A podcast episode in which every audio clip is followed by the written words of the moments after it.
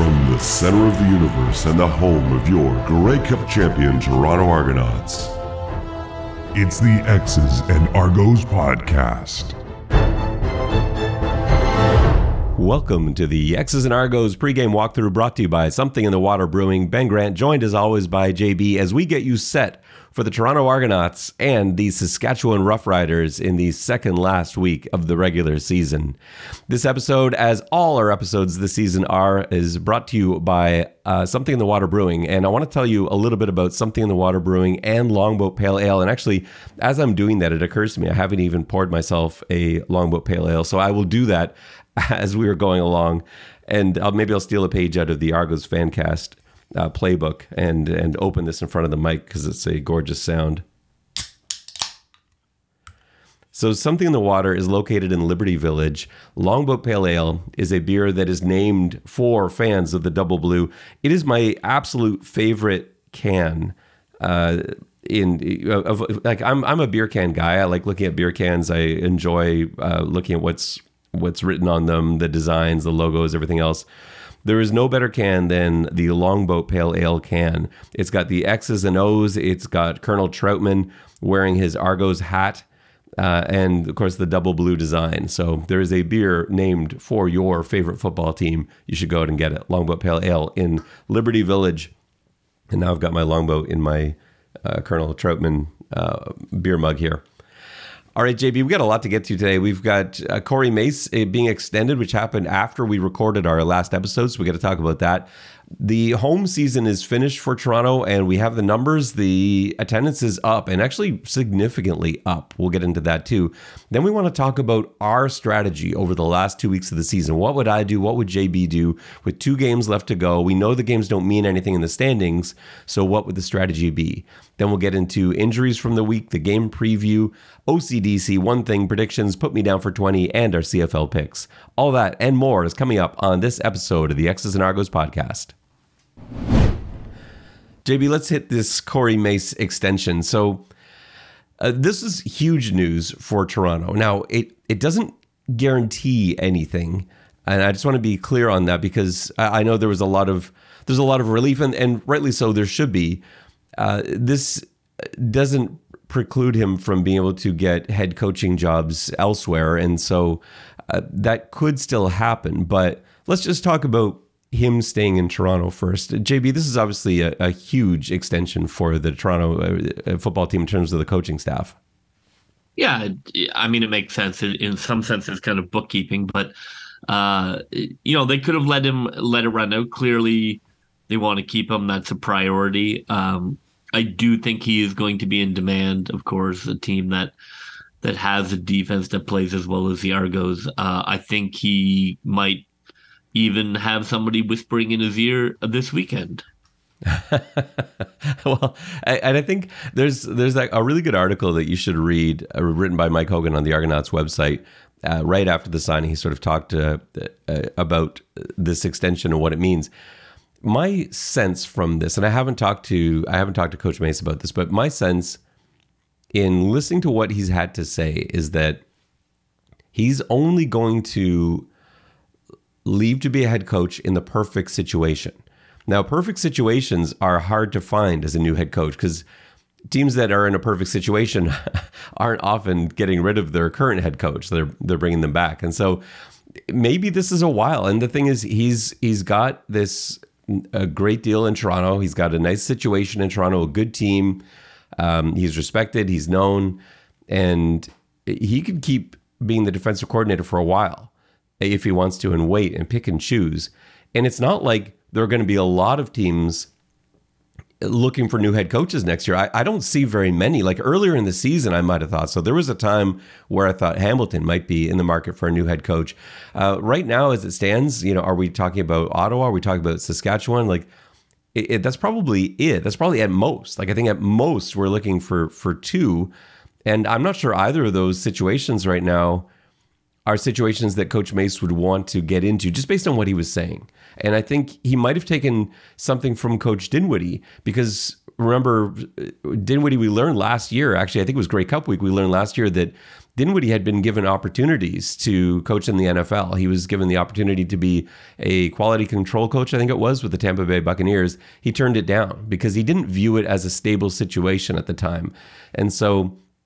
And I think that was the right move. That whole staff was was gone after that year, basically. So I, I, maybe he looks at, at Coach Dinwiddie's situation. He's like, I want I want something like this. Like I want something that's that's stable and secure. What is I it? mean, that, I, I oh, sorry, go on. I think Saskatchewan is is you know, I mean, I I just think if you get offered Saskatchewan in the CFL, you're going to take it. It, it. It's the number one franchise in the league. I I think you know in terms of fan support and you know the opportunity to to to be sort of hailed as a hero. Um, I, I, think the Saskatchewan job is too good to turn down. I think if he were offered the Saskatchewan job, uh, I think I'd, I'd be surprised if anybody were to turn that down. I don't think, you know, that necessarily they're they're loaded, but I mean, I I would take the Saskatchewan roster over uh, Calgary or or Edmonton. So I don't know. I I do think I do think that would be a pretty appealing job to anybody.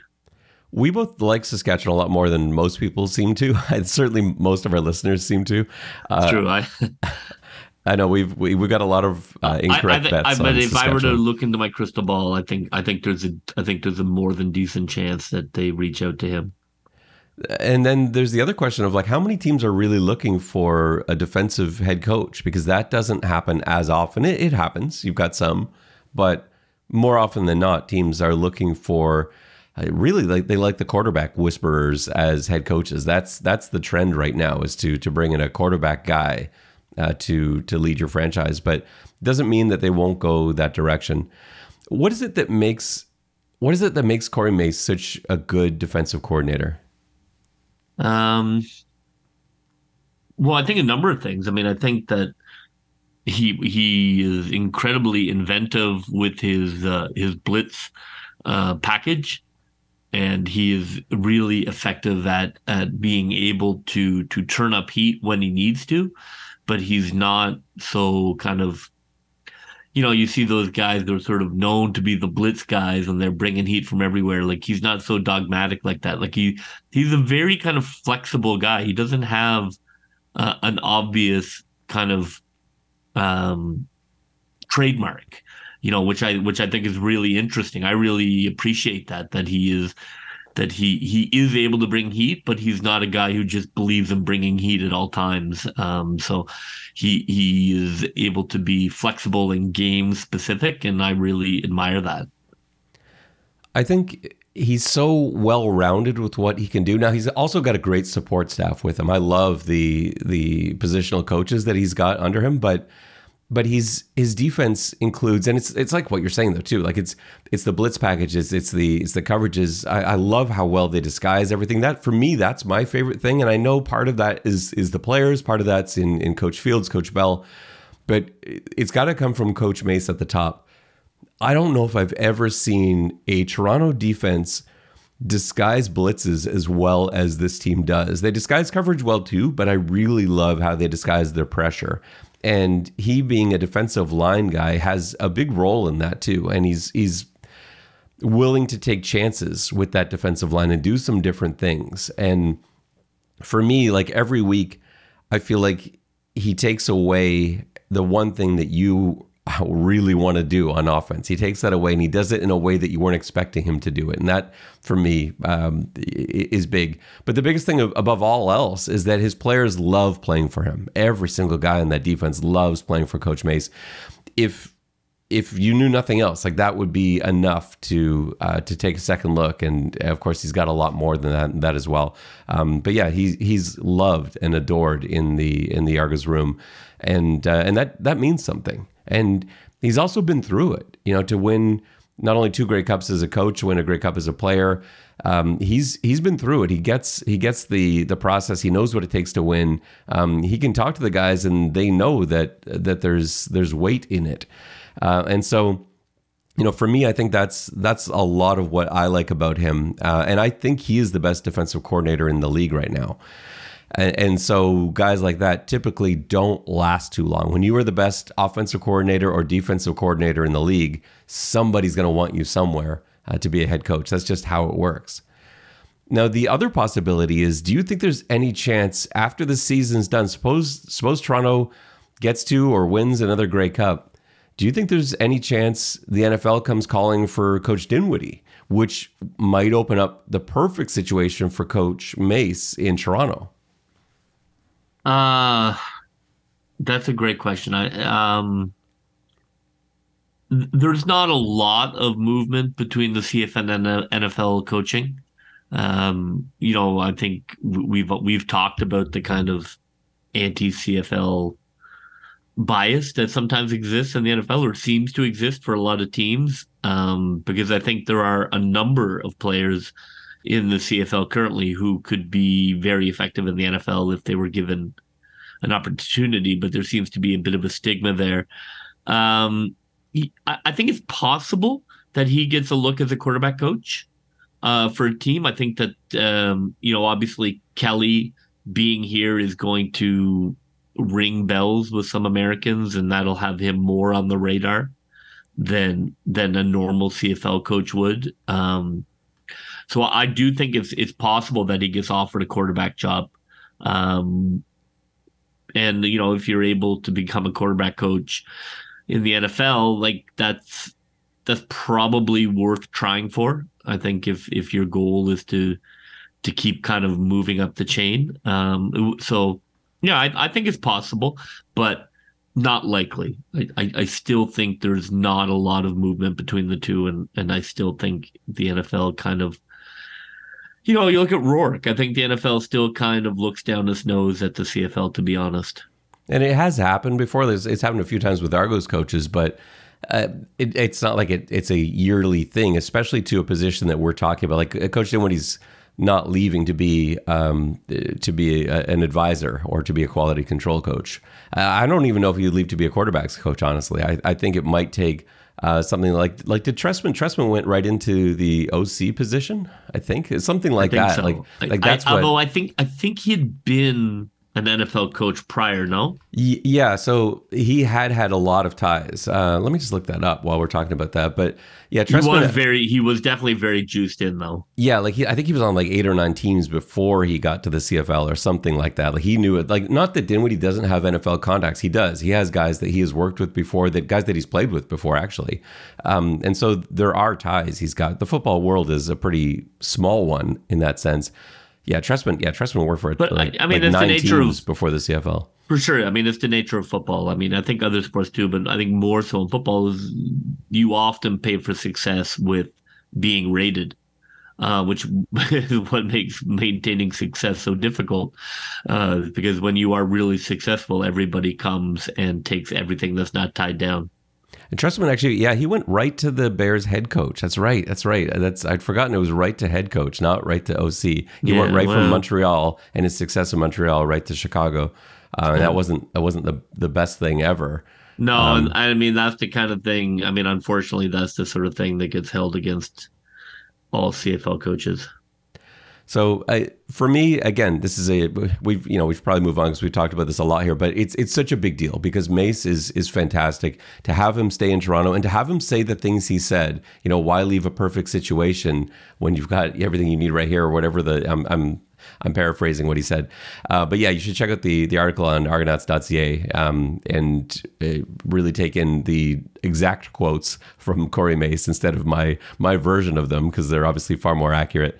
Um, but yeah, it's, it's a huge, huge signing, huge extension for Toronto. But I think it was inevitable. It's not like they were going to let him go uh, and make a lateral move anywhere else because he's been nothing but fantastic since he arrived. Attendance was up significantly. There's only three teams that have finished their home schedules. Attendance is up uh, across the board so far. Toronto's improvement was big. So Looking at last season, Toronto averaged by my calculations here. These are just my math numbers here, uh, but I'm assuming I'm assuming they're right. Maybe that's a mistake. Eleven thousand nine hundred ninety nine they averaged last season. This season at home, and this these are just BMO Field games. I'm not counting TD Atlantic. Uh, this season at home, 14,655. And so that is up 2,656 people per game on average. That is a 22% increase. That is massive as an increase. Um, good and bad from this, JB. What are you What are you seeing from this initially?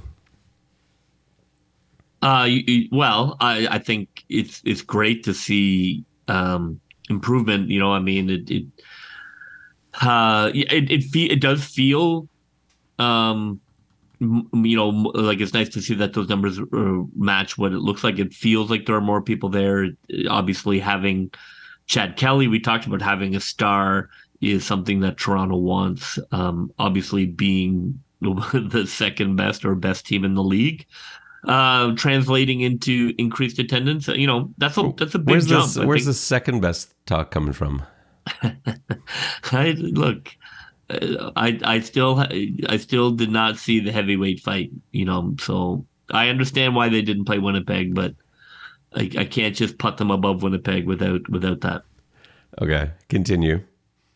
Um, yeah, no, I, I, mean, I think it's fantastic. Obviously, that uh, MLSE has to be happy that there is a return on their investment and that this is kind of building. Obviously, uh, pinball and the the executive group have to be really happy with with the work that they've been doing because they're clearly putting in work in terms of different nights and reaching out to the community and getting people in at halftime um, from the community. There's clearly a, a, a program at work to to get the Argos profile raised and you know that has to be um, really encouraging to them that there's a concrete improvement yeah, and this is not like this is clearly a plan. Like we we can see it, and you're right. There is a difference at, at, the field. Every game we go to, we can tell there's a difference from this year to last year. The it's it's louder, it's busier, it's it's it's, it's amazing what the difference between ten and fourteen is, and then of course come the the the AFC, the uh, the Eastern Final. What it, even even 18, 19 to fourteen, like 18, 19 feels like thirty. Yeah, yeah, in that in that building, you know, it's amazing. It's yeah, it's not like the Sky Dome where like you could add two and it didn't matter. Like like it's it's such a it's such a nice manageable goal because if you add uh two thousand people and you try and add another two, like it has a real impact on on the noise level and the general vibe.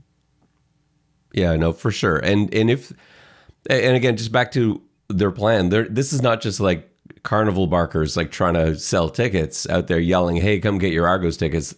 There's a plan in place, and we can see it starting to work. It is slow, and I think that's like I saw a lot of negative feedback on social media this week when when people started doing the math on these numbers and looking at how much Argos attendance had gone up this year. And people are saying, "Well, are are you really proud of fourteen thousand plus in a in a city of millions? And you can't look at it that way. Like if you're looking at it that way, then you're just trying to find things to be upset about, uh, and nothing will please you. And I, I don't know what to say. But the correct way to look at it is year over year. You're not going to turn this from a, a 11,999 average into a 25,000 in a year. That just doesn't happen. A 22% increase is huge. If they can match that again next year, now we're talking about an average attendance of over 17,000 and we know what that looks like from from playoff games from uh, some of those East finals that we've seen the last couple seasons and are probably going to see numbers like that in this East final if, if not more. I know ticket sales are going really well for that which is is awesome and that's only going to increase once either Montreal or Hamilton win the game because they're going to have some fans come in uh, as well. So yeah, this is this is going to be another amazing environment and we know what that increase will look like. So there's just that much more incentive to to make that happen. But yeah, they're doing the right things and the stuff they're doing is not temporary. It's long term. They have so many kids involved in the growth of the attendance program and this sort of initiative that they've made to generate more interest among uh, the, the, youth in Toronto. And whether that's from dance teams that have come in and performed at halftime shows or from working with flag football programs and working with uh, camps and things that like my own kids have been to, and and they've been um, around a number of different Toronto Argonauts who have had initiatives going within our community, and so that stuff all it doesn't go away. Their impact is is noticeable. Uh, at the end of the day today, I stopped by my daughter's uh, school flag football tournament. They were just wrapping up, and she and her friends and their siblings were all uh, excited and talking about uh, how we have to make sure we have tickets to these final. That's a group of kids that are all elementary school age that are excited about going to a Toronto Argonauts game. And those are kids that wouldn't have been having that conversation a few years ago. So for me, this is this is all translating into all the arrows pointing up. Let's get into our rest versus rust plan, JB. So this is the last two weeks of what has been a very long stretch. It feels almost off season like again sometimes in our in our podcast content week to week when uh, we're looking at uh, games that don't mean anything in the standings. These are the last two, and I think how Coach Dinwiddie handles these last two games is of huge importance.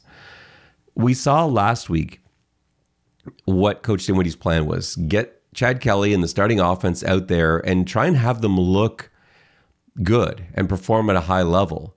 And I, I, think clearly he wanted to get DaVaris Daniels more involved. I wrote an article on that. If you want to check it out on Three Down Nation, you can you can check that out. Um, it's it's basically how Coach Dinwiddie schemed DaVaris Daniels open and worked to get him involved because he'd been on a cold spell, only with one reception in each of his in three of his last four games. And so there was some attention to getting him the football. So if you want to read that, that's on Three Down Nation. But what has to happen over these next two weeks to continue this? Like, do you is that it now? Do you take everyone out? Do you play everyone for the last two weeks because you got a first round bye? What's your strategy, JB? Uh, I, I, think similar to what they've been doing. Um, uh, I, I, like the exhibition game kind of model. Play your starters for a half, uh, see how it's going, and uh, and then transition to to the bench. I know there's a desire among the starters. It's harder to do because the starters want to win and they want to keep kind of adding to their record. So that that's not easy for coach to do. I know that there'll be a lot of pushback, especially from I think from from Chad Kelly, uh, if they try to pull him if they're not kind of comfortably in the lead. But I appreciate the attempt to to try and just go with the key starters for a half and then maybe let uh, let twos get some run in the second half. And then for the final game I would I would try and go with as few few number ones as as possible under under the cap. I would really that's kind of the traditional last game off. I would I would probably revert back to that. And I, I do think there's going to be some push and pull in the Saskatchewan because I think there will be a push from the starters to to continue racking up wins in this kind of historic season versus the coaches who are not that concerned with what the end result of the game is. Um, so that'll that's something I'm definitely going to be interested to watch because I, I, I do think there'll be a push from the coaches to pull to pull key people in the second half. In your mind, do the Argos have any sort of responsibility to play their best against Saskatchewan. Like for people in Calgary that are saying like, "Hey, don't don't rest your starters." Like that game means something to us. No, right? Of course, we've had this. Like, of course not. Right? Like this. This is this. You know, it's professional sports. Not. It's not a. It's not a team. Uh, it's not team sport. Ironically, you know, like everybody is out for themselves, and everybody's doing what is best for their franchise, and and that's all that they are supposed to do. Like that's the that's the only way sports works is you do what is best for your franchise, not what is the best for some team out west that didn't win enough games earlier in the season. I'm not sure we're going to see the model that we've seen the last two years, like the model that you're suggesting. I, I do think the Saskatchewan game will go the way you're describing. I think Chad Kelly's probably, and we don't know anything yet. Depth charts haven't been released yet. We're recording this late Wednesday night and uh, we just have injury reports from from day one, day two of practice. But my guess is that we'll see Chad Kelly for a half, like you're saying. We'll see Cameron Dukes, and I do think we're actually going to see Bryan Scott as well. I think we're going to see all three quarterbacks in this game. That would be my guess. What I would do is probably very similar to that, but I really want to have it balanced more over the last two games instead of the last week being rest everybody or rest as many guys as you can, like they have each of the last two years. I want to treat the last game the same as as this week's game because they've got that bye uh, week rest, and most of the guys have had a chance at some point over the last six weeks to rest. So it's a bit different. Like last year, they sat everyone out that last week because they had only clinched the week before and it was the same thing the year before that. Like they were they were in a in a fight until the last uh, second last week of the season. So they only had one week to rest guys. This year it's been different. And so i don't want to rest a lot of guys at ottawa. I think you play just as many guys at ottawa as you do at saskatchewan. And i think you go with that preseason model. Chad kelly and the starters get a half. You work in cam dukes you work in bryan scott. Um, and your priorities they seem to have Cam Dukes is the clear number two. And so I think your priority is to give Cam Dukes a little bit more time. And if you get into a situation like we saw a few weeks ago in Winnipeg where it's a ball game late, then you get Cam Dukes back in there to see if he can lead a, a game winning drive and give him more experience. And I think the the Saskatchewan crowd, the Saskatchewan environment, that stadium, this is a great place for Cam Dukes to get some work. He got a lot of work in Winnipeg same thing. Great stadium, great fans, great atmosphere to be in. It's the closest thing you can get to that Grey Cup environment, that playoff environment is playing at Winnipeg or at Saskatchewan. So I'm expecting to see Cam Dukes get some extended time in that game. All right, let's get into our injury report. Uh, not too different uh, for the Argos from from what it's been. So we've got Deshaun Allen, who was limited today after not uh, practicing yesterday. He's got that leg injury. I think you continue to sit uh, Deshaun Allen. I don't think he's going to play this week.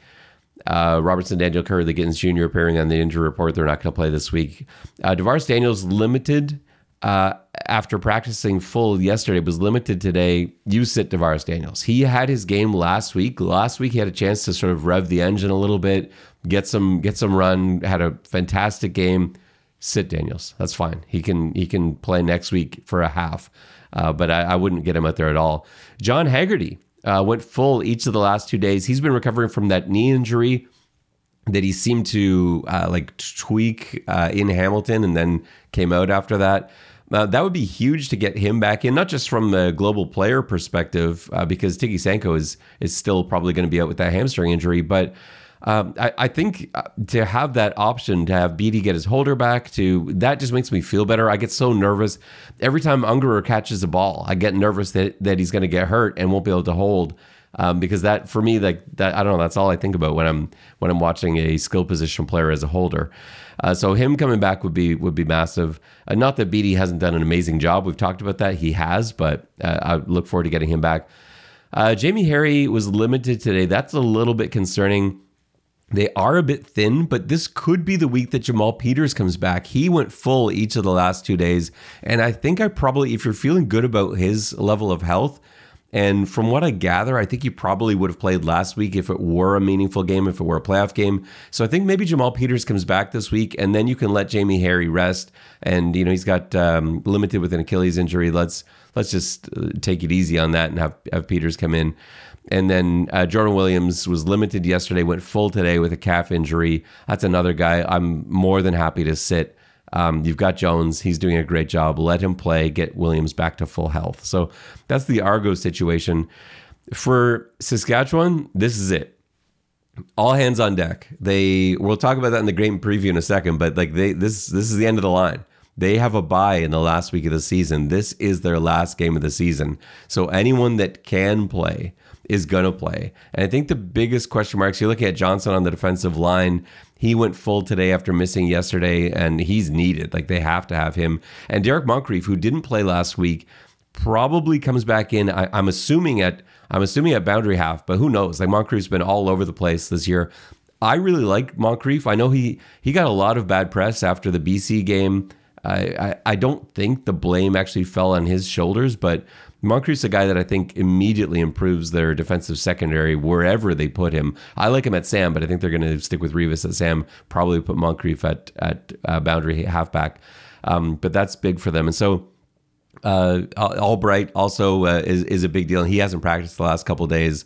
Uh, Lawther w- was able to practice full today, and I think that's basically the key guys that we're looking at on Saskatchewan's injury report. But if they can go, if anyone can get in a full practice at some point, or even string together a few limiteds in a row, expect them to go for Saskatchewan because yeah, it's it's the end of the line. All right, let's get into the game preview, JB. Uh, what does this game mean? Uh, we know it doesn't mean anything on the in the standings for Toronto, but does the fact that this means a lot to Saskatchewan impact the Argos in any way?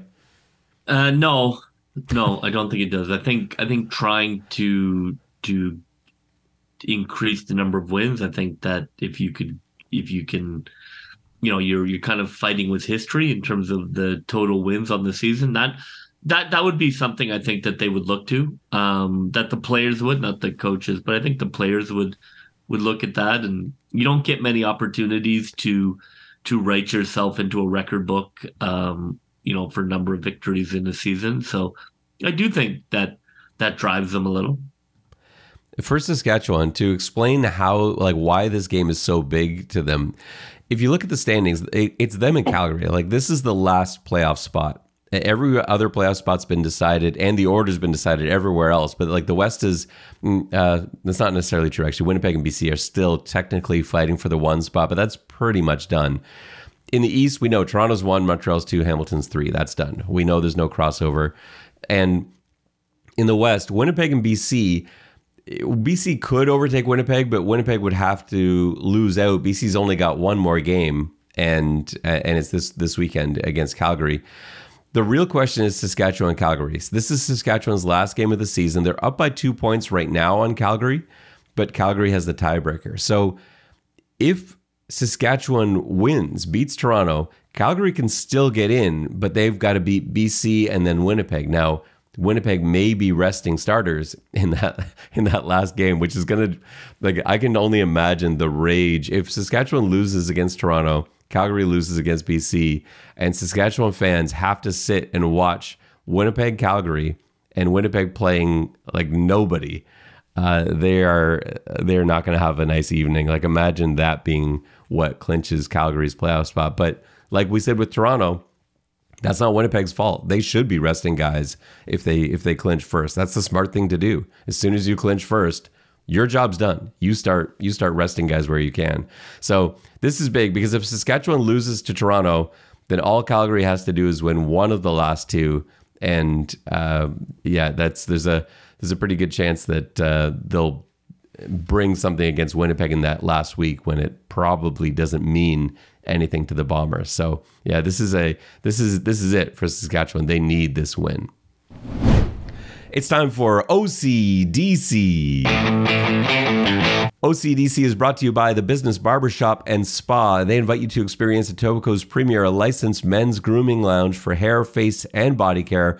Celebrate eh, they celebrating 10 years in the Kingsway this year. You've got to check them out. Go get your haircut at, at, the Business Barbershop and Spa. It's very close to Royal York subway station, less than a 30 second walk from, from Royal York uh, in the Kingsway. It's a great place to go. You've got options for haircuts, shaves.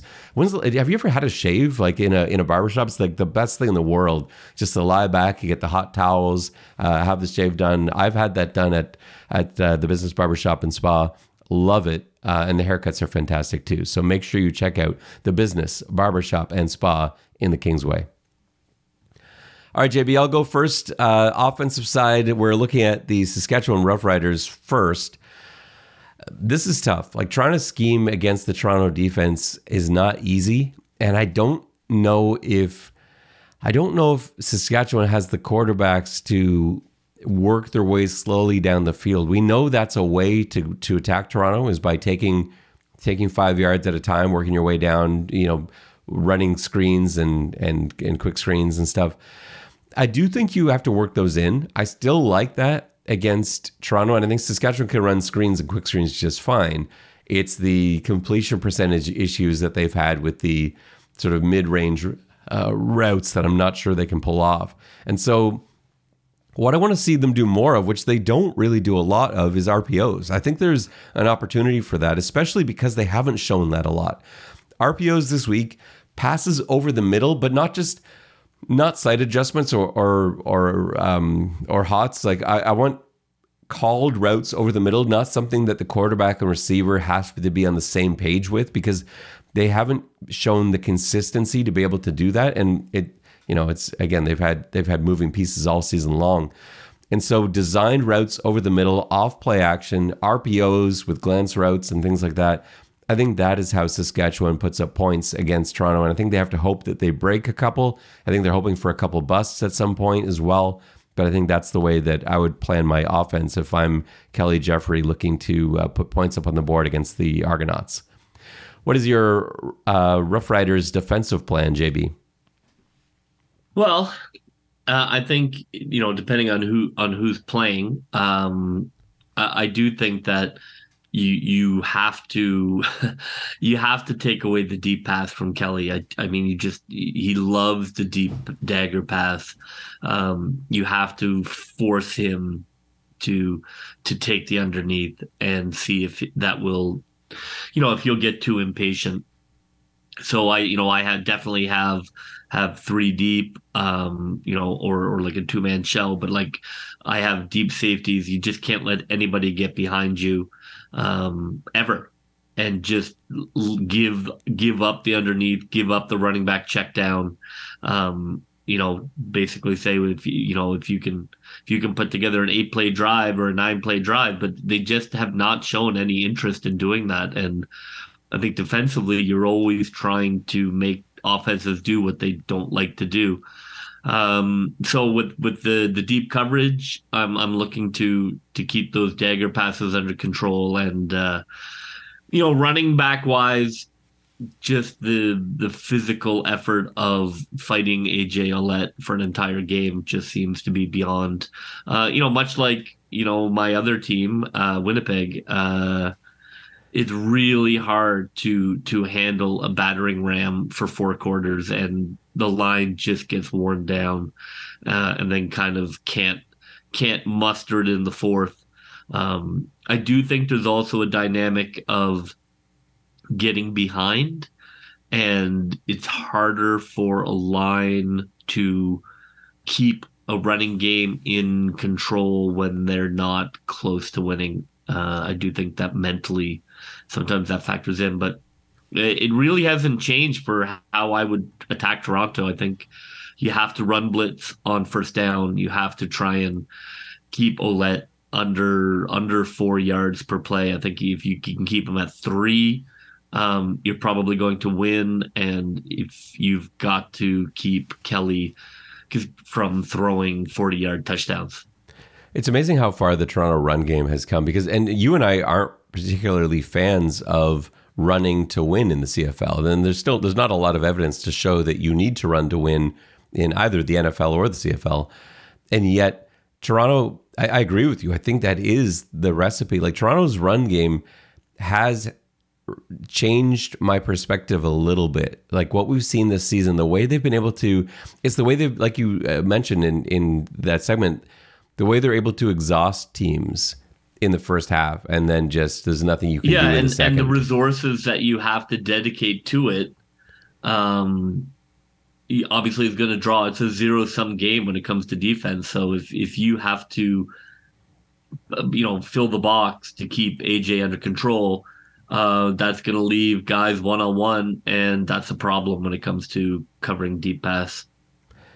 Switching to the good guys, uh, looking at Toronto's offensive plan this week, I, I think there's actually a perfect storm because I think there are a few things that I believe Toronto still needs to work on a little bit, and they happen to coincide with things that will probably work pretty well against the Roughriders this week.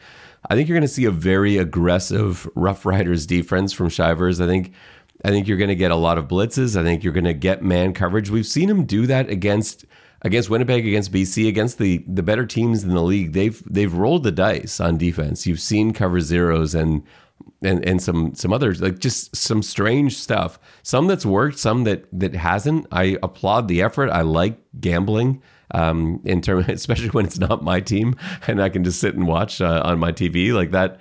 That's that's the best time. Uh, that's the time that I like coaches gambling the most. But uh, they will, and so I think knowing how much this game means to them, and I think the defense is really going to put it on themselves. I think this is the week for misdirection and deception, not trick plays, but all the other stuff. So running back screens, that's something I want Toronto to work on more. They've got AJ Ouellette is perfect for running back screens because he's such a good pass protector and he's got great hands out of the backfield, and we know what he does with the ball in his hands. So all those things combine to uh, suggesting that Toronto should be making running back screens a, a, big part of their game. They've also got a lot of uh, linemen with good mobility who can get downfield and block. So, middle running back screens. I love the running back screen to the left. If you can get Chad to roll right a little bit and then just dump it over that aggressive line that's going to be coming, you're going to see Dean and tights, and, and there's going to be pressure from everywhere. Uh, I think the screen game will work. I want to see counters. I wouldn't even mind seeing traditional counters. Like I don't even mind seeing like the GT counters where you're pulling guard and tackle, like old school counters, not under center or anything like that. You still run them out of single back shotgun. Their counters tend to be off of like jet action, but I think you can just do your regular two steps this way, cut back this way, follow your your your guard as he kicks out, and then follow your tackle as he turns up. I think that that's uh, another play that the Argos can use in their playbook. We know they're going to need to run the football effectively in the playoffs when the weather starts to turn. Uh, counters, screens, these are great. And then the last thing with the passing game, Kelly's got to use his eyes, move people around. Again, you're going to see an aggressive ball hawking sort of rough riders secondary that are going to be trying to do too much. Look to your left, throw right. Look to your right, throw left. Simple stuff, but these are all fundamentals that they can work on. And for Toronto's sake, hopefully they're able to build a lead in the first half and then they can comfortably sit whoever they want to need to, or whoever they feel like they need to sit, and then uh, go and, and watch um, the second and third string players uh, handle the second half in Saskatchewan. What is your Toronto defensive plan to stop the Riders, JB? Well, obviously, you have to special teams wise take care of Alford and keep Alford in the box. Um, he can be a game changer. They did a great job the first time. Uh, it's a great challenge. So I think number one, you're you're looking to that defensively. Um, Bane, uh, sort of uh, appropriately named, was a huge problem for the Argos in Halifax, and you know I think you're you're trying to to limit him. Uh, I I would go so far potentially even to double him occasionally. I think he's earned that. He he's become a pretty a pretty dominant receiver. Uh, and Dolegala, keep him in the pocket. He he runs more than you might expect. Um, make him one dimensional. Keep him in the pocket. Um, and double Bane. I think I, I, would probably for this game is what I would look to do is is let somebody else beat you in the air other than Bane, and don't let Dolegala's legs beat you. And if he can, you know, if he can from the pocket without his number one guy uh, beat you, then then you tip your hat. They do have a pretty good receiving core. Guys that uh, have kind of been up and down. Like I expected more from Schaffer-Baker this season. I know he's you know he's been injured and stuff. Uh, Picton I really like as well. Emilus I think is a fantastic receiver, and so they they do have options. I like I like Morrow out of the backfield as well, and I do like Dolegala. I uh, but I know the I know the pain that also comes with Dolegala. Uh, he's he can be amazing. He can be fun to watch. He can be everything you look for in a quarterback, especially like prototypical quarterback. And I do like him running the ball, like you said. But yeah, he can have games too where you're shaking your head, and we've seen a few of those recently. Although I don't really put, I don't know if I put any more than one of these last few. They've lost so many games in a row, and I can't even keep track of how many they've lost in a row. Their streak right now is like six six games in a row. They lost seven games in a row since Labor Day. They've lost every yeah. game since Labor Day. Well, um, they, and uh, I was noticing on TV they talked about uh, their record in September over the last couple of years is winless. I know. I mean, it's down a, the stretch. A, well, I mean, again, that's why I think there might be might be uh, there might be uh, a, a, drink sent coach's way. and uh, you just imagine though, like, what would this team have been like this season with Trevor Harris if he doesn't get injured early in the year? What does this team look like? Because and again, I don't want to put this on Dolegala because I don't think I don't think these losses are all Dolegala's fault. But I think Trevor Harris allows you to overcome difficulties. Trevor Harris means you can make mistakes on defense. You can have um, gaffes on offense and drop balls and and, and poor reads uh, uh, from receivers, and and he can he can make up for that. Um, and Dolegala is not that guy. He's you know he he may be one day, but he's not that guy and so you you do wonder like for Saskatchewan we kind of forget like they went through everybody like Dolegala I don't think he was even on the roster in the first week of the season I think he was the fourth quarterback in the first week of the season Um, they had Shea Patterson and, and Fine and, and Harris. Like those were the three guys. And Dolegala ends up being their quarterback. But yeah, what would the Saskatchewan team have looked like had things gone a little bit differently? Had that injury to Harris not occurred? Um, you know, you you you do wonder. But uh, yeah, they're they they can pull it out. They've got the offense to do it. Uh, their defense is a little hit and miss, but we've seen them play great games. You go back to that Labor Day win over the Blue Bombers. They played really well. Dolegala played really well. They they pulled it out in the clutch. That was a, that was the overtime finish, right? Like that was that was intense. So if they can find that level of energy again, this this could be a good one. All right, JB, what is your one thing for this week? Uh, keeping uh, Bane Jr. under 80 yards receiving. I think that uh, no touchdown under 80 yards. I think if they're able to do that, they have uh, they have a terrific chance of winning the game.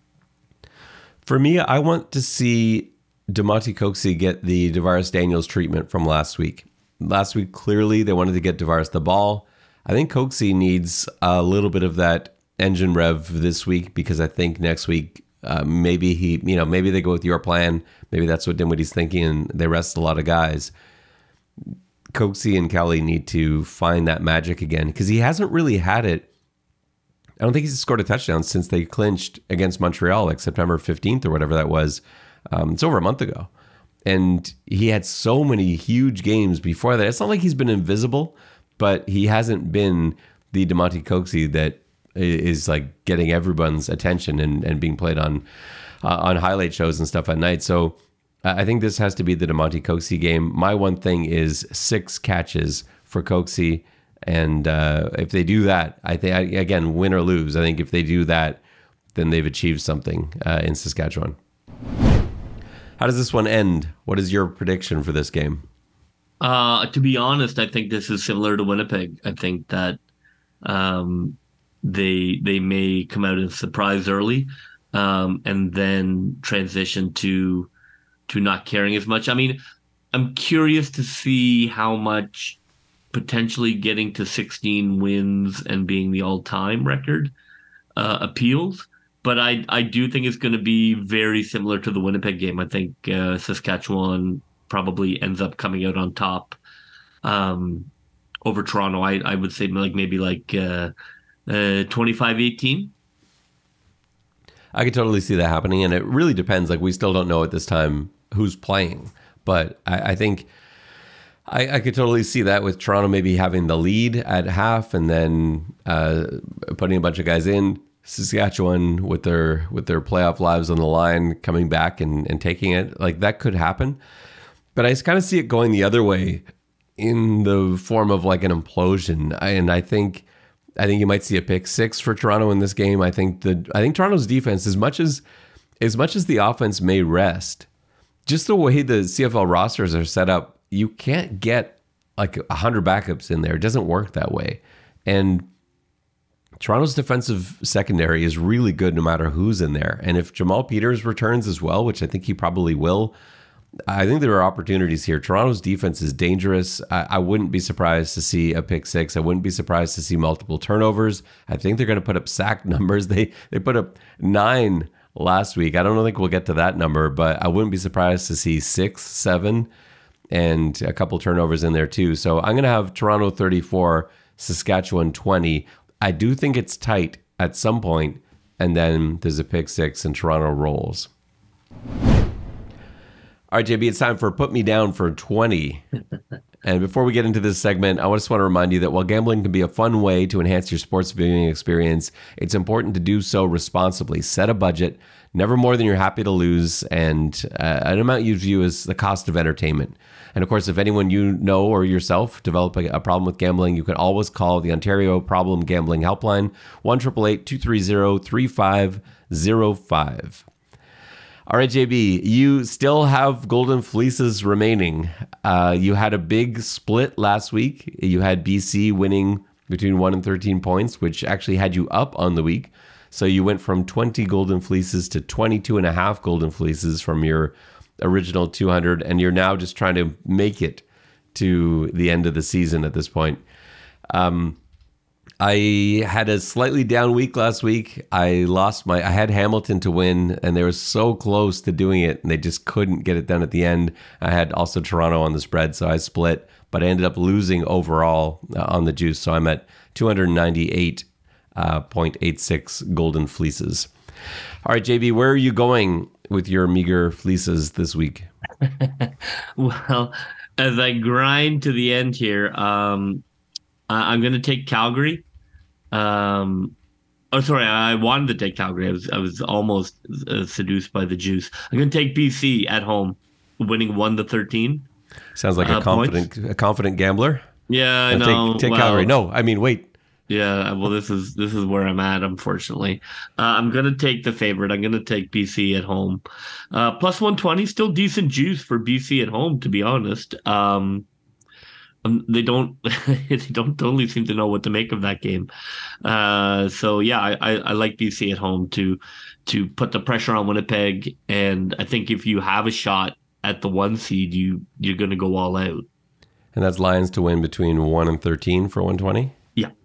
Okay. Yeah, that's not bad. Um, I'll I'll I'll kind of counter that when I get to my picks, but let's get to your let's get to your Argo bet first.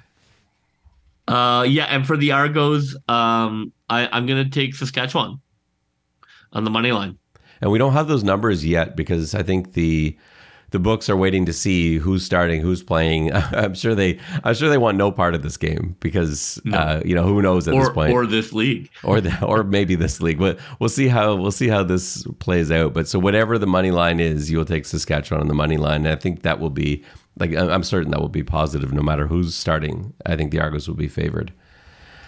All right, uh, I'm gonna have ten golden fleeces on Calgary. I, I don't actually I don't really feel like they're going to win, but I love the value on that. Just like you were tempted, I, am going to do it. Uh, plus 390, uh, I've got them at. Uh, so I'll put 10 golden fleeces on Calgary, and I guess that'll become my, my pick for this week. Uh, although I do kind of think BC wins that game my Toronto bet, uh, we don't have the numbers yet. Whatever it is, I am taking the over, and I think it's going to be achieved because of defensive scores on the Argos' part. So Toronto, Saskatchewan over whatever that number is, and we will post those numbers uh, on Twitter, uh, just like we have the last few weeks when we haven't uh, had the Argos lines I, uh, I do think to too. Show. I, feel the the our, our wager for the pick'em um, will be the uh, the other guy has to buy uh, a flight of of the different drafts from from the bar. Yeah, like we maybe we can do that because last time we were at something in the water, they had uh, we we saw we saw some pretty impressive uh, flight boards coming out. Yeah, um, I think I think a flight board is definitely the wager for the pick'em. Okay, so maybe we'll do that. Now, what's well? Hang on a second though. Uh, like you may win the pick'em, but yep. you are going to be entirely out of golden fleeces. Do we not have no, a wager no, the on golden, golden fleeces? fleeces? is for entertainment purposes only. for, I think we made here. that very clear. All right. Okay. I'll, that's fine. I feel confident enough in my picks over these last two weeks that uh, that will be fine. So I will take your wager. Uh, let All this right. wager frankly play. Is that the line? yes. All right. Let's get to our CFL picks. So last week we were both three and one. Uh, I am now 48 and 27 on the season. JB, you are 49 and 26 with a one game lead. And this is after you were down a few midseason, but you have had a, a stellar fall with a couple of four out of fours and three out of fours. So, uh, yeah, let's see if I can uh, make up uh, some ground here and tie you up this week. Only three games on the docket. Uh, let's start with Let's start with BC and Calgary. I guess I'm taking Calgary because uh, I have them as my bet. Um, I kind of feel weird doing it any other way. Well, I mean, you could uh, you could hedge, but that would be a coward's choice. Yeah, so no, I, that's I, not the way I'm going to go. No, so. I salute your your courage. And so you've got BC on that one, and we already know the second one. I've got uh, Toronto, and you've got Saskatchewan. Yeah, big, big, big moving moving day weekend. I and think. So this leaves you with your Elks, JB, uh, in Winnipeg. it does and indeed, I will not be choosing my Elks uh, with uh, CFL All Star at quarterback. I'm going to take Winnipeg at home. I think they want to lock up one. I know sometimes they stub their toe, but I, I do think they take care of Edmonton at home. I thought about this one a lot because Chris Jones is excellent against Zach Collaros for whatever reason. And for uh, any of Chris Jones's failings and for any of Zach Collaros' amazing abilities, for whatever reason, Chris Jones is very good against Collaros. They, if Collaros stays in the game in Edmonton, Edmonton wins that game. I think they were up twenty-two nothing. Collaros had nothing going on at all. He got injured and Brown came in and, and scorched Edmonton, and that was the end of the game. Just crushed them uh, in the end. And so there is that, but I just think, like you said, I think there's too much here. They desperately want to be able to do what they please in the last week of the season, get guys healthy. They've got some guys banged up, like you know, Schoen, for example. Like they want to make sure that they can be in a place where. Uh, they can only they only need to play who who they need to play, and so I do think Winnipeg's going to win this one. I think this is going to be a tight game, though. Uh, I was tempted actually to to take Edmonton in the in the spread for my for my wager, but I think I'll stick with Winnipeg. Uh, and we I did the numbers, so I, I, know, and actually it amazes me. But I had a few people asking me if I did the numbers, um, and so thank you for those of you, for the two of you who are still listening to this podcast, uh, some uh, fifty-five minutes in here. Uh, thank you. Um, these are the numbers that we have for our CFL picks. So going from west to east, uh, BC, uh, we are both JB. We're both twelve and four, picking games that BC's involved in. Edmonton, I have a hard time with. I obviously think Edmonton is much better than they are. I'm eight and eight in Edmonton games. You're twelve and four in Edmonton games. You know who Edmonton are. Uh, Calgary, uh, I've got that down. I'm ten and five. You are seven and eight. That's your worst one, actually. Uh, Calgary. Yeah, I, I just like the Stampeders. And uh, Saskatchewan, I'm 12 and four with. You are nine and seven. We're both 12 and four with Winnipeg. Uh, we don't really know what to do with Hamilton. I'm eight and eight, and you're seven and nine. We are our best one is Toronto, which makes sense. It's the team we cover. We are both 13 and two with Toronto. And Ottawa is my worst. I'm six and ten, which is really disastrous when you think this is just a pick 'em. I'm six and ten with having any idea what Ottawa will do. You are nine and seven and we are both 11 and 5 with the Montreal Alouettes. Well, I feel like it's amusing that the Hamilton's record is almost identical to our record. Um, yeah, doesn't yeah, well, make any. You know, like that. That just goes to show how their season does not make any sense at all. It doesn't. You should not get an eight and nine team wrong that many times. that's that's not. I know. I, there's. I look at these numbers. and I'm like, how, like how? Why am I still? Why do I still get tempted by Edmonton? But um, yeah, there's something about it. This Saturday, JB, 4 o'clock Eastern Time in Saskatchewan. It is actually, and I, I say this without joking, this is my favorite CFL city to visit. I really like Regina. I think it's a great stadium, a great atmosphere uh, pre-game. Um, I think uh, this this game is going to be, I, I think, a really good one. Well, that will just about do it for us on this pregame walkthrough edition of the X's and Argos podcast. For JB, this is Ben Grant saying so long, and may all your pre-snap reads be good ones. I'll see ya.